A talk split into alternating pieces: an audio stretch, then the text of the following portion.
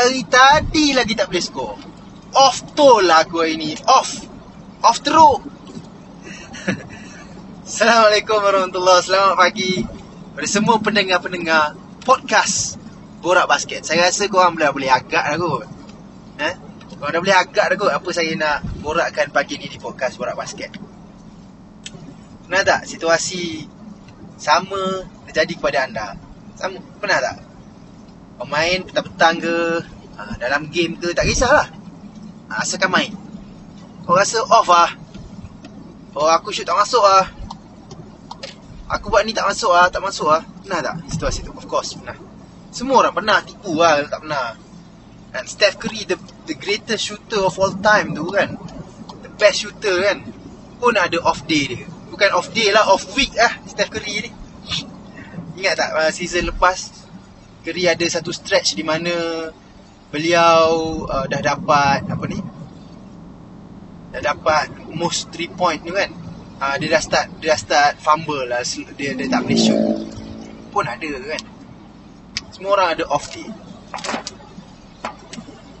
Saya nak cerita kepada anda hari ni bukan pasal off day. Off day tu kita boleh sembang benda lain, sembang hari lain kita boleh sembang. Tapi saya nak sembang hari ni, kenapa kadang-kadang ada masa kita susah nak skor, terutamanya kepada mereka yang enjoy dengan skor. Ada orang enjoy dengan passing kan, ada orang enjoy dengan rebound, dan ada orang tak dinafikan, bila dia boleh skor baru dia rasa puas.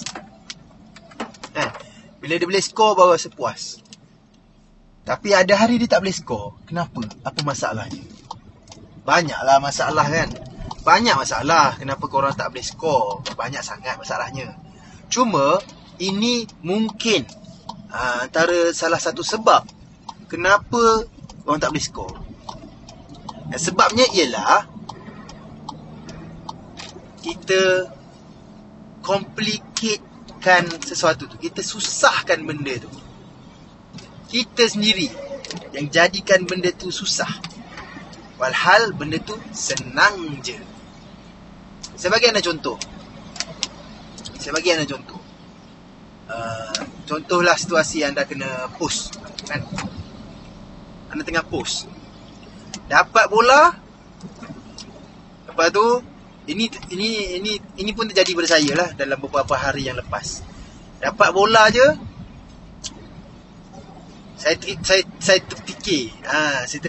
teringat LeBron James. LeBron James punya fadeaway shot. Saya teringat. Saya pun buat satu bump, pusing dan ambil fadeaway shot macam LeBron buat. Apa resultnya? Tak masuk.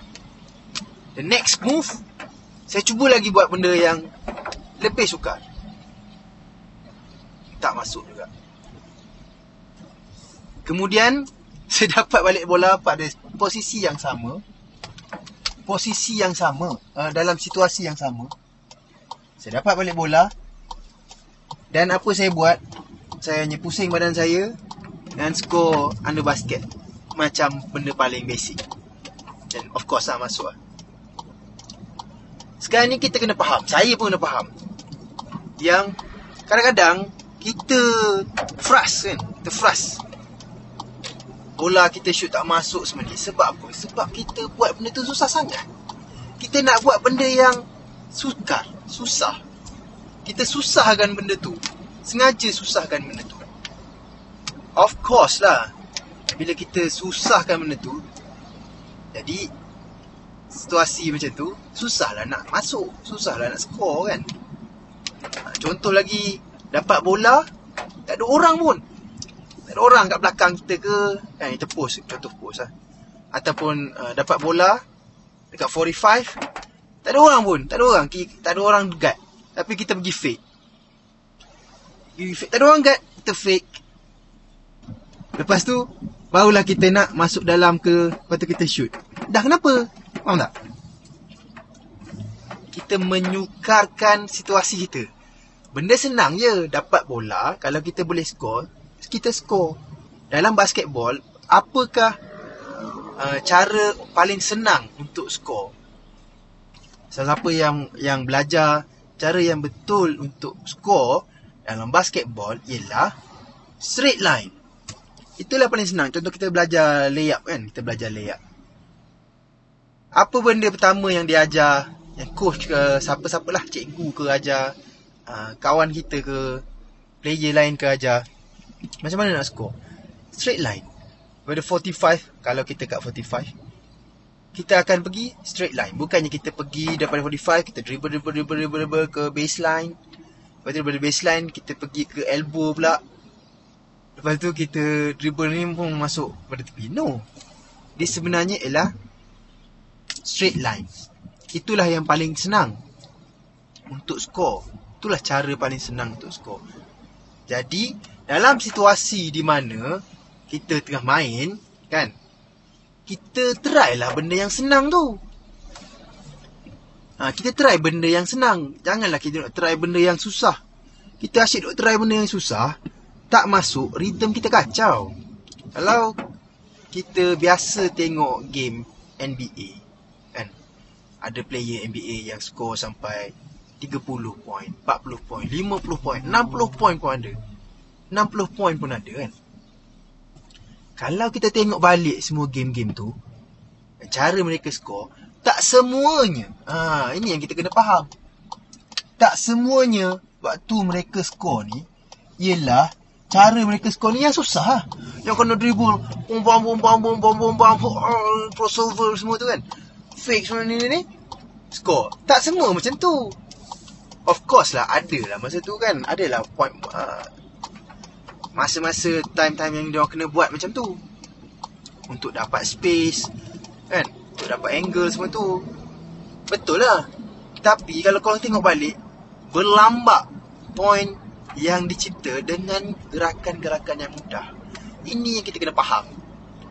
Ini yang kita kena faham. Buat benda yang mudah dulu. Make sure boleh score yang mudah dulu. Barulah kita nak kena guna benda-benda yang lebih advance. Jangan bazir masa lah. Jangan bazir masa, jangan bazir tenaga untuk buat move yang begitu advance. Kita rasa lah advance lah, kita rasa shot sendiri lah kan. Sehingga sebenarnya kita pun tak master pun move tu. Jadi end up kita tak score, kita tak puas main.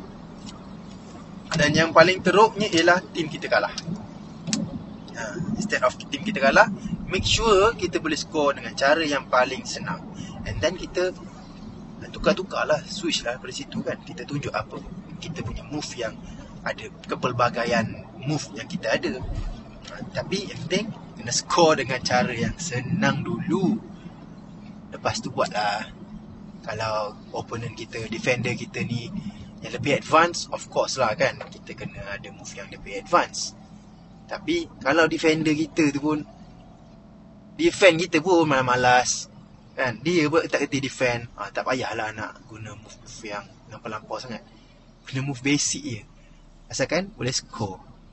Alright, itulah dia bagi saya kenapa kadang-kadang kita frust lah, kita serabut, kita rasa kita off, kita shoot tak masuk, kita tak boleh nak score.